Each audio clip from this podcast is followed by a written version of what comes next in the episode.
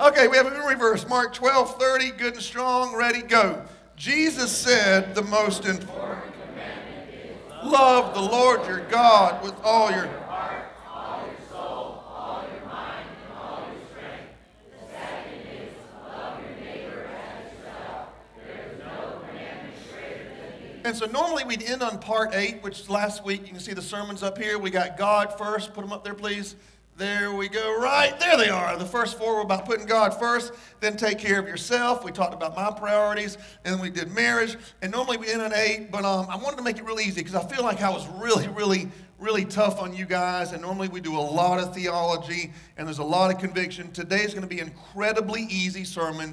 You can relax. There's going to be nothing awkward talked about. It's going to be very easy to receive. So in part nine, I want to talk to you about time management. Time management. You know, time is the greatest commodity we could possibly have. Uh, and I hope that you see your life and your destiny and your time as, as valuable as it really, really is. When you see your time as valuable, you invest it rather than waste it. You know, you don't stay up all night playing Xbox you know, you're not lazy. You, you don't hang out with the wrong people and you don't spend time gossiping and negative. When you realize that every single day is very, very important to your destiny. Um, I was reading about this billionaire with a B, and um, he spent 20 years working day and night to, to collect all of his billions, his money. His goal was to be a millionaire, but that happened so quick for him, he decided his goal was going to be a billionaire. So he worked, worked, neglected his family, worked, worked, worked. Finally, when he hit a billion dollars, he, at that time in his life, he contracted some sort of disease that was fatal. And he spent months traveling all over the world trying to find a cure and some way to be healed. He even tried all this new age stuff to no avail. Towards the last few weeks of his life, he said, and I'll quote, I would give away every single dollar I ever made to spend one more day with my son because time is so much more valuable than money. The message translation of 2 Corinthians 6 1 says, Please don't squander one bit of this marvelous life God's given us. Squander means to waste something in a reckless and foolish manner. Do you know how many people just wake up with no plan? They just go through the motions of life. They go to work, they eat, they sleep, and they do it all over again. And if you really talk to them, if you really like get in their mind, they have this hope that they're going to end up where they want to be that it's just going to magically happen if they just keep taking up space and just keep sleeping, eating, and doing the same thing. That somehow they're to, their dreams are going to come true, and somehow they're going to miraculously have a great marriage, and, and they're going to they're going to be you know have great relationships with their children. Just it's just going to automatically happen. That's not how life works. That's not how life works at all. Um, if you've ever been out um, on the beach and you, you, you sit your beach towel down, you know, you take off your sandals and you think, I'm going to go out in the ocean for a minute. And you walk straight out into the ocean. I mean, straight. And you're just kind of floating around for a few minutes. Okay, I'm going to go back to my towel. And you look, and the current has taken you 100 yards from where, has that ever happened to you? 100 yards from where you started. That's what life is like without time management. That's what life is like when you just kind of go through the motions, like somehow you're going to end up where you want to be. The focus I want you to think about for the next 20 minutes is this success is not accidental, success is intentional. You're not going to accidentally fulfill the dreams that God's put inside of your heart. Knowing the dream, knowing what God wants you to do, isn't enough to make it happen. You're not going to accidentally have an incredible marriage.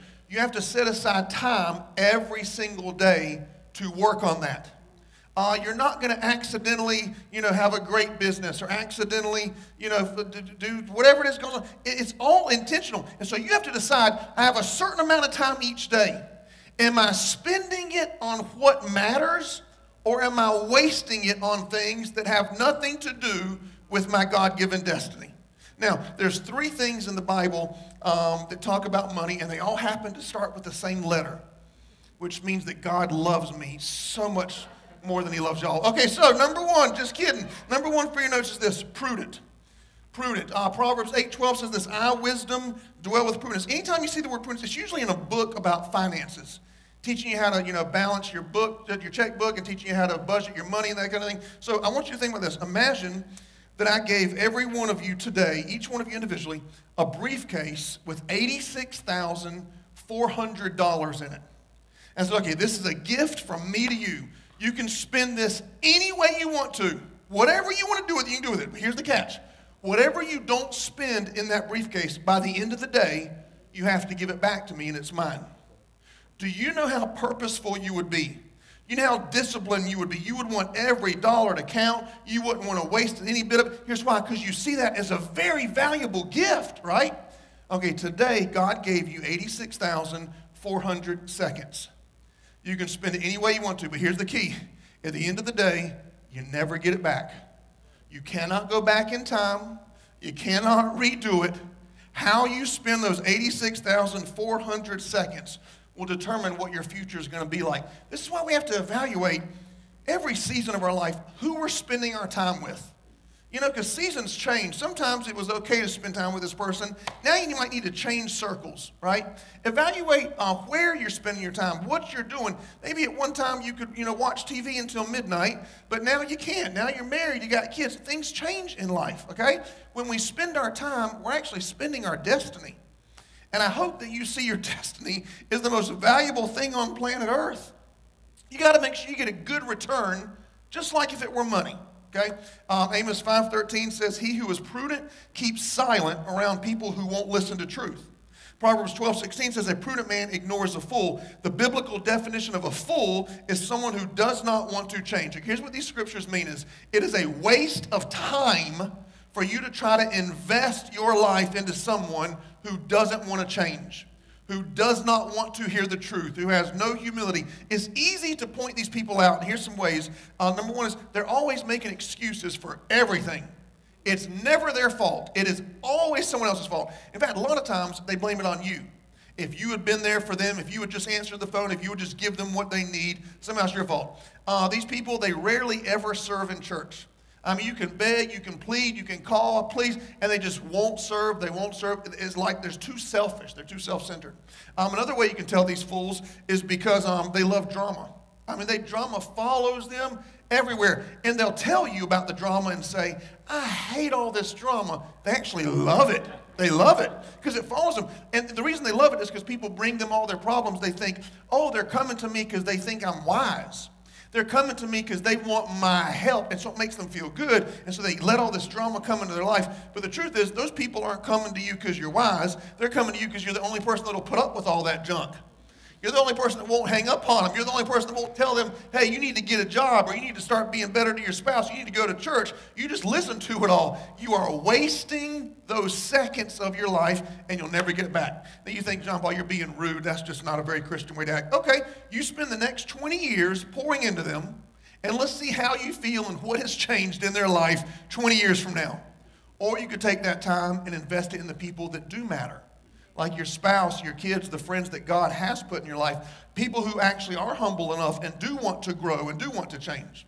Uh, there's a story in the Old Testament where David was uh, walking down a street and this man started cursing at him and calling him names. It'd be similar to somebody, you know, talking bad about you on Facebook or, you know, they're judging you without hearing your heart or whatever it is. His name was, the guy's name was Shimmy. Y'all remember Shimmy, Shimmy, Cocoa Pop, Shimmy, Shimmy? What movie was that from? You remember? No one in the first service got it either. Big, big. Who said big? 2,000 points. And so the movie Big. And so in 2nd, second Samuel 16 6, it says, well, 2nd, second Samuel 16 6, Shimmy shouted insults. This is my Sean Connery version, by the way. Shimmy shouted insults and began throwing small stones. At, by the way, James Bond is the greatest. I mean, uh, uh, Charles, who, am I, who am I doing an impression of? Sean Connery.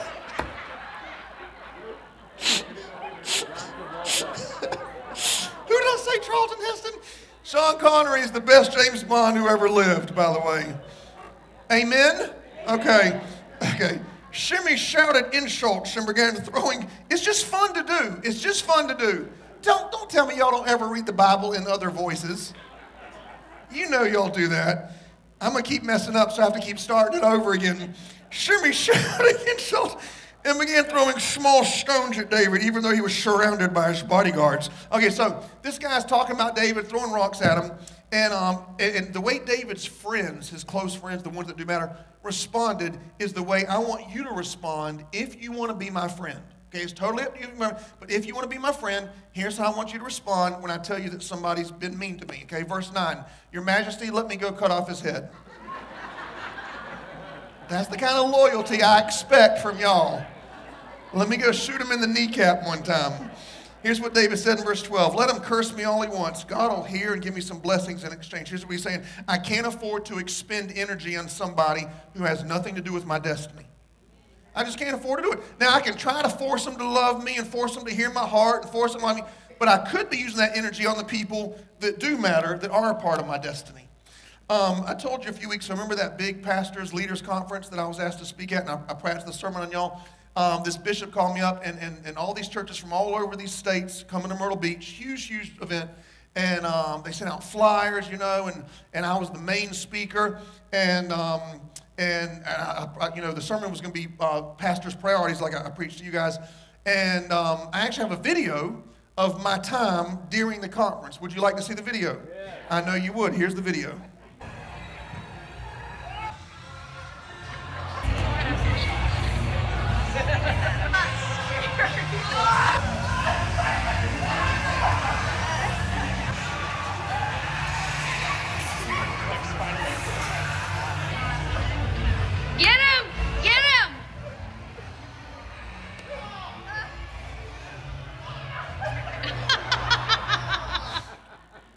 So, about seven days before the conference, I looked at my phone and realized that my portion of the conference was the exact same hour as my daughter's 13th birthday. So I had to call up this bishop and I said, Listen, I'm going to start by saying I'm really embarrassed and I am so sorry to do this to you. But I just realized my daughter's 13th birthday party is the exact same time as when you asked me to speak. Now, if the roles would have been reversed, I would have said, Are you kidding me? I spent all this money on all these plans. Here's what the guy said to me He said, Pastor John Paul, I am so proud of you. We got you covered. It's no big deal at all. That's the kind of people you want in your life who know how important family is, who know how important your priorities are. And I thought about it. If I went and spoke there a year from now, nobody would have ever remembered anything I ever said, right? But every year for the rest of my daughter's life, she would have remembered if her dad was not at her 13th birthday. You know, we're living in the good old days right now. These are the good old days. You know, we think they passed. No, today's a good old day. 20 years from now, you're going to look back and say, Remember when Pastor John Paul had a full head of hair? And now the lights are glowing off of his scalp, you know, blinding me. Remember, remember when Bob and Cindy used to greet us at the door every week for church? Now they ain't got no teeth. They're in wheelchairs. We're pushing them around everywhere. Remember when Derek had 35 children that first year at the new school? Now him and Haley have 35 children of their own. These are the good old days. Titus 3:14, let us spend our time well so we don't end up with nothing to show for our lives. You know Satan can ruin today in your life. He's ruined a very, very valuable piece of your destiny. Point number two for your notes is this purposeful. Ephesians 5.16, live purposefully and accurately as wise people, making the most of every time and opportunity. Don't live vague and thoughtless. In other words, why did God let me wake up this morning? Why am I still here? Am I pursuing the passions that He's put inside of my heart? Am I accomplishing the things that He's wanting me to do? Why am I still breathing oxygen on planet Earth? What is my purpose? What is my purpose? What does he need me to do with my life? There's something I need to accomplish for him. I was reading a true story about this lady. Uh, she always loved to sing opera her whole life. As a child, she was very, very talented, and, and she was in all the school plays. She'd sing at church, anyone that would listen. When it was time for her to go to college, this was many, many years ago, her parents told her, said, listen, honey, most girls don't even go to college, but especially don't get a degree in music. You'll never be able to do anything with that. So they convinced her to just get a normal degree, and she did. And after that, she got married. She had kids, grandkids. She seemed to have lived a very long, happy life. But at the age of 91 years old, true story, her, her husband passed away, and her family had to put her in a nursing home because she was suffering from dementia, didn't know who she was half the time, didn't know where she was half the time.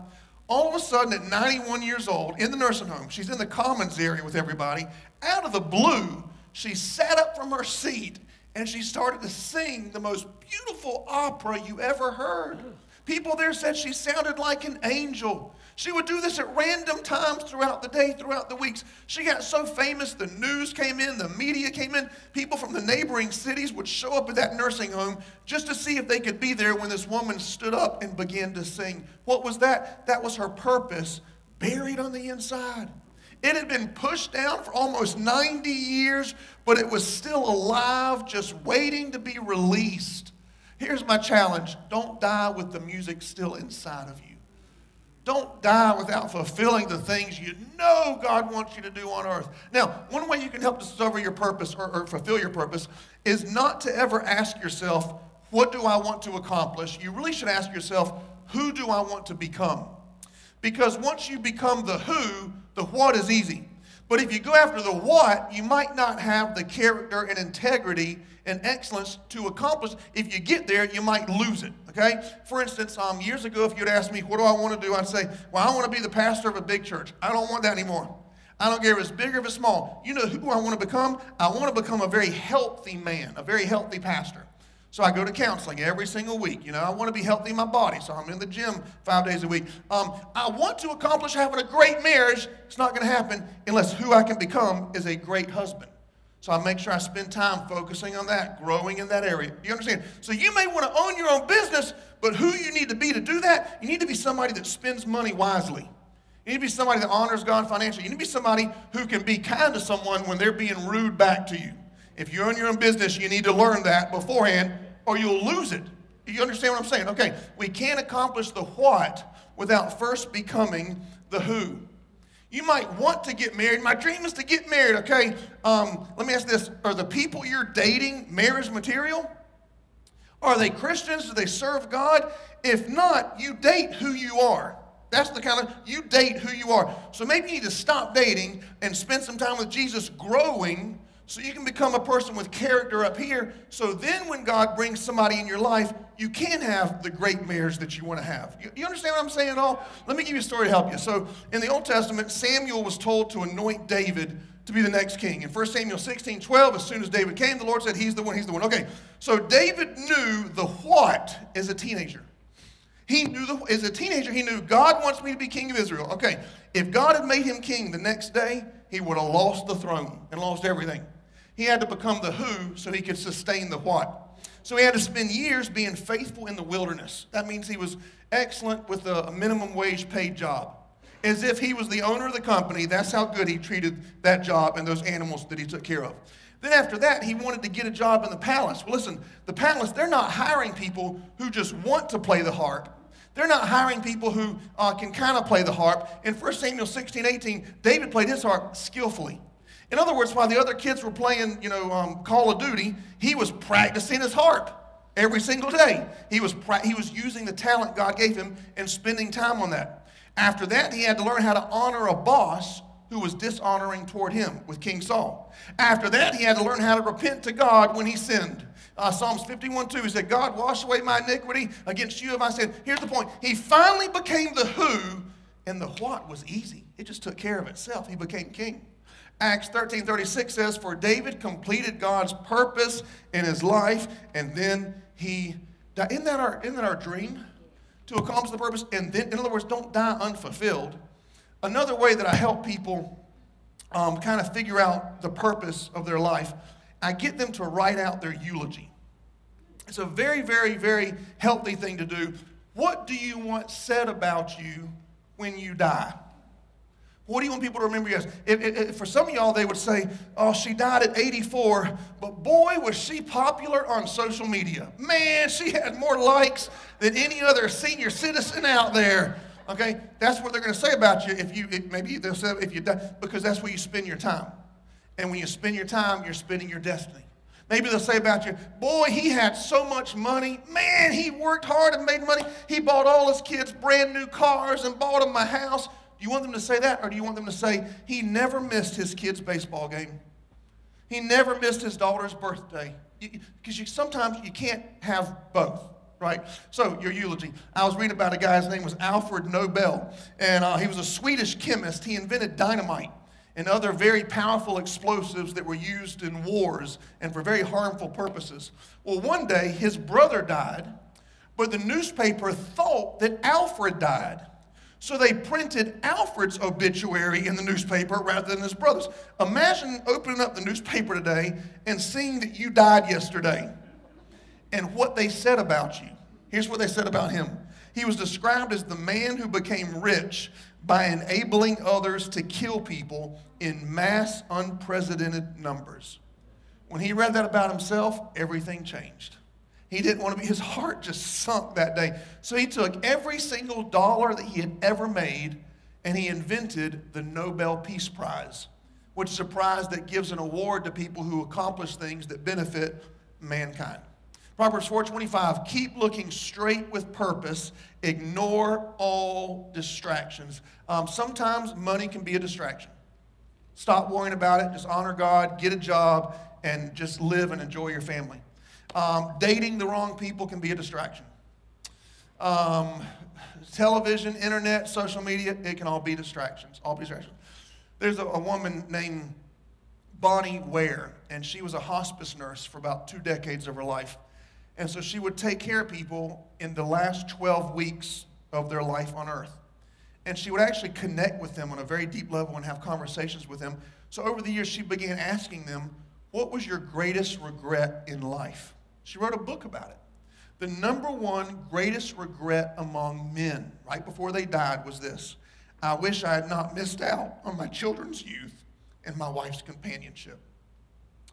The biggest regret among women was I wish I'd had the confidence to not compare myself to other women and to not live as a people pleaser. The so sad part, they died knowing that their purpose was unfulfilled, all because of the choices they made or didn't make. They couldn't blame it on anybody else. Point number three for your notes is this productive. Productive. Easy stuff. John 15, 16. I chose you, I put you in the world to produce much fruit. So here's what I do. Every few months I ask myself, because seasons change in life, is who I'm spending my time on producing fruit? Is what I'm spending my time doing producing fruit? Because at some point, uh, there are some seasons when it changes. Maybe it used to produce fruit, but it doesn't anymore. And if it doesn't, you have to be bold enough to prune those people or those things back.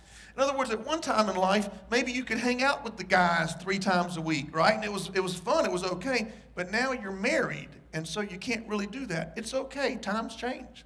Or maybe at one point the kids were small, now they're older. You used to not be able to go on date nights with your spouse. Now you can. Do it. Let Freddy Krueger babysit your kids for all, you know, who cares? Just spend time with your marriage comes before your kids. The point is, seasons change. The first two words God ever commanded to mankind are in Genesis 1:28, and he said, "Be fruitful." He did not say be busy. A lot of people get busyness confused with fruitfulness.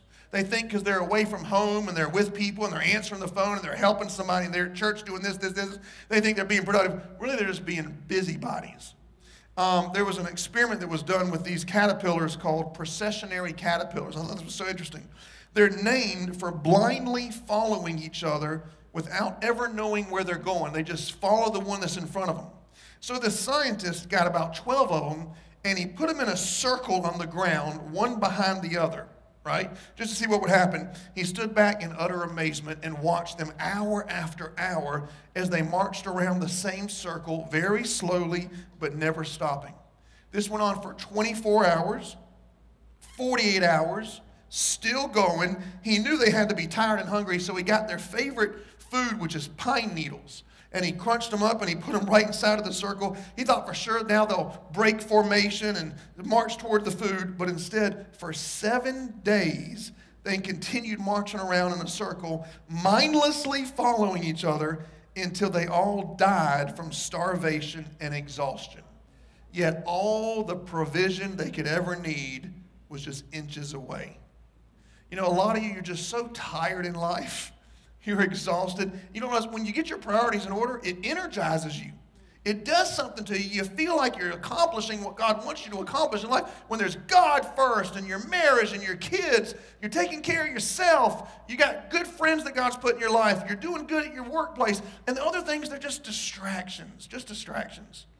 Um, Hebrews 12, 1 says, Let us rid ourselves of everything that gets in the way and run with determination the race that lies before us. You know, those caterpillars, they got activity mixed up with productivity.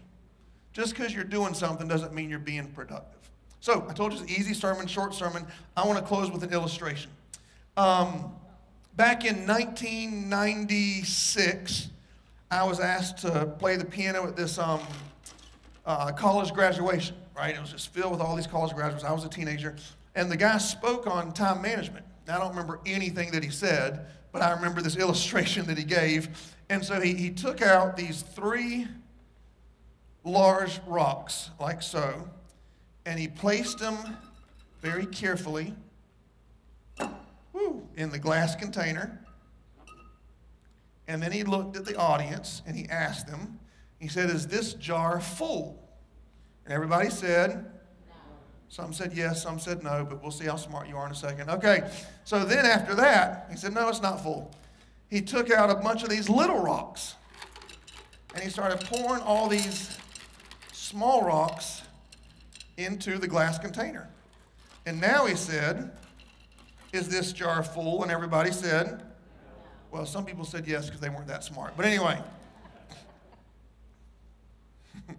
then he took out a pile of sand and he started pouring sand all inside of the jar and he watched it fill in all the crevices, all the cracks. And then he says, Is this jar full? And everybody said, Well, some people might have said yes, but y'all are really, really smart. You're right, it's not full. Then he took a gallon of water and he poured water all through the jar until it filled up all the way to the top. And then he said, Is this jar full? No. No, I'm just kidding, it is full. Okay, so. And then he asked the audience, says, What does this illustration tell us? Now, I know you're not going to believe this, but at 16 years old, I was very arrogant. And I had to be seen and I had to be heard. And so I wanted to make sure that all the college graduates in the room knew that I was smarter than all of them as a teenager. So I said, It means no matter how busy you are, there's always room for more. And he pointed at me and he said, Wrong. He said, This illustration tells us that if you don't put the large rocks in first, you'll never be able to fit them in at all. So, my question is what are the large rocks in your life? I hope is God. You only have a certain amount of time. You know that, right? If you don't get the large rocks in, there's not going to be time for them later. You have to put them in first. First, you got God and your family and your health right? Serving Jesus, your soul needs to be healthy for all the people you're in relationship with. Then you can go to some of the small rocks if there's time left over. Then you can go to some of the sand, and if you have anything left over that you want to maybe throw some seed on some rocky ground, you know, witness to somebody for a little bit who just does not want Jesus at all, but you got to put, then you can do a little bit of water, but you got to get the large rocks in first. 1 Corinthians 9.26, Paul said, In my race, I run straight to the goal with purpose in every step. He was saying, I do not waste time in areas that don't further me in reaching my God given destiny. So we got to be prudent, we got to be purposeful, and we got to be productive. And I'm done. That's it. Easy day, right? Easy day. Okay.